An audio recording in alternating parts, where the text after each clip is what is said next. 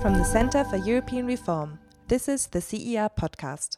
Hello and welcome to another episode of the CER podcast. My name is Sophia Besch. I'm a research fellow here at the Center for European Reform, and today I'm joined by Ian Bond, the CER's Foreign Policy Director, to talk about North Korea. Welcome, Ian.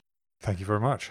So, President Donald Trump gave an interview last weekend to Fox TV in which he said that Washington was so prepared, like you wouldn't believe, for any contingency with Pyongyang. This crisis is far from over. In fact, the rhetoric seems to get harsher and harsher. And so, what I would like for us to do, what I would like for Ian to do, is give us a bit of a briefing on North Korea in the first part of this podcast, where I want to ask you, Ian, about North Korea's strategic nuclear capability, sanctions, and how serious we should be taking the situation. And then in the second part of the podcast, I want to talk about Trump's upcoming trip to Asia, where he will be going to Beijing, Seoul, and Tokyo, and what the current situation means for the relationship between the US and these countries. So, first question then How likely is it that North Korea can be prevented from getting a strategic nuclear capability, Ian?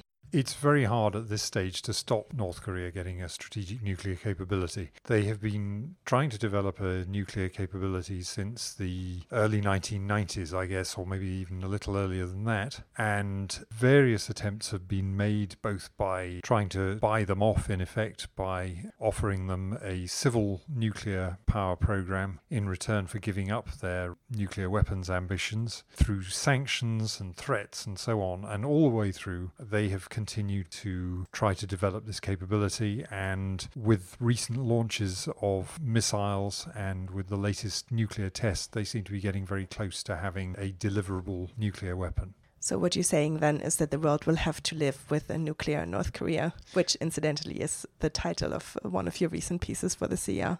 Well, it's a pretty unpalatable prospect, but I think the reality is yes, the, the world is going to have to live with that. As it's had to get used to a number of other countries over the years becoming undeclared or declared nuclear weapons states. And everybody hates it. Of course, it would be much better if we could stick to the Non Proliferation Treaty and just have the five declared nuclear states, the five permanent members of the UN Security Council. But that hasn't been the reality for a long time.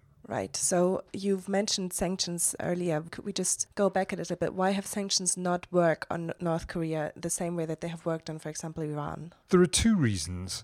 One is that North Korea is quite isolated from the world economic system. It's not a big trading country, and unlike Iran, it doesn't have huge natural resources that it needs to export and to receive earnings from. Uh, and the second reason is that China, which is the biggest trading partner for North Korea, has been very reluctant to enforce sanctions. Now, there are some signs that the second problem, the attitude of China, has shifted and that China is actually cracking down on oil deliveries to North Korea and reducing the purchases that it makes of North Korean coal and textiles and so on. But the first problem doesn't go away. North Korea is not very integrated with the world economy, and therefore it's much harder to harm it through international economic sanctions. So, does this keep you up at night? How dangerous is the situation now? There has been sort of a sense of continued alarmism over this. How close is Donald Trump to starting a war with North Korea? The things that Donald Trump has been saying in recent weeks are really starting to keep me awake at night. It's not so much because I think that America is going to launch a preemptive strike on North Korea. American military commanders know very well that South Korea's capital is within easy artillery range of a lot of North Korean guns and missiles north of the demilitarized zone. So that's not the problem. The problem is I don't know whether the North Korean leadership understands what Donald Trump's tweets and public statements mean. Do they understand that these are probably not the prelude to preemptive strikes? Uh, and that, for me, is the dangerous thing. Deterrence work if both sides have a similar appreciation about what particular actions mean. If one side has a very different interpretation of the actions of the other side, that's a problem. And even in the Cold War, where the US and Russia from the 1960s onwards had mechanisms for trying to avoid accidental war, the fact was that sometimes the Soviet Union or the United States misinterpreted actions that they saw on the other side. And those are very dangerous moments. In the case of the US and North Korea, though they have diplomatic channels for talking to each other through New York in particular, it's not ideal for real time crisis management.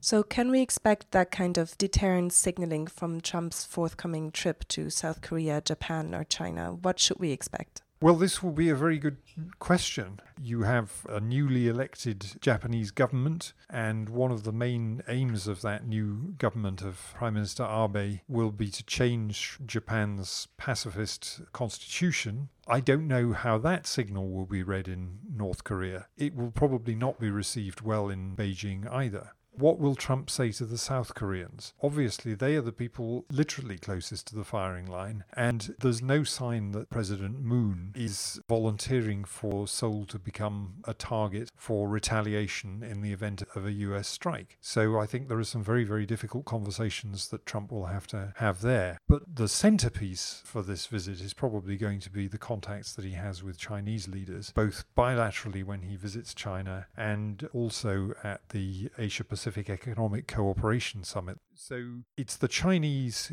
who are crucial to this, and what messages Trump sends to them, and what messages he asks them to pass to the North Koreans.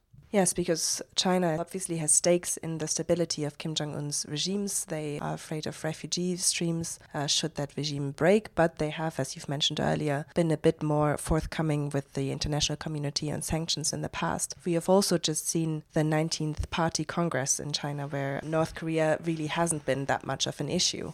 So, what do you expect the Chinese position will be when President Donald Trump comes to visit them?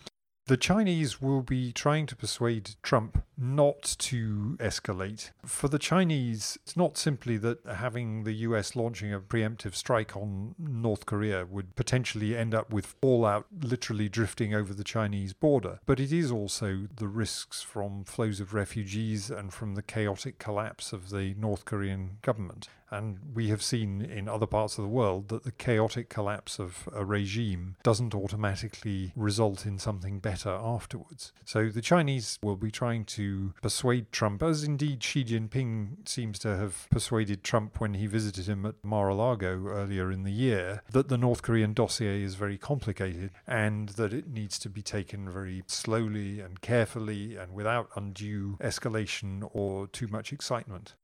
Is there a role for the EU here in this conflict? At the moment, it's rather hard to see that. If things calm down, then potentially there is. In the past, the EU has been involved in some very low key initiatives to expose North Koreans to more of how things work in the West, particularly economically. There are six EU countries that have embassies in Pyongyang. So they can be at least marginally useful for passing information and for giving the Americans an appreciation of what the situation is like on the ground. The Swedes represent the Americans because the Americans have no diplomatic relations with North Korea. But other embassies also have the opportunity to try to tell the Americans how they see the situation, what their businessmen see when they go out into the countryside, or what they hear from travelers, or what they themselves see on uh, visits to parts of North Korea. So there are some opportunities there, but I don't think one should overstate it. And I think the other area where the EU can be helpful is in underlining to China that this is a matter of concern to the whole of the international community. The EU may not express itself in quite the same way as the United States, but it doesn't mean we're not worried. Also, in talking to the South Koreans and the Japanese, who are very important partners for the EU, both economically and in security terms. Ian Bond from the CER. If you enjoy listening to the CER podcast, you can subscribe to us on SoundCloud or iTunes. And while you're there, please leave a rating or a review. It helps other people find us. And you can also let us know what you think on Twitter at CER underscore EU.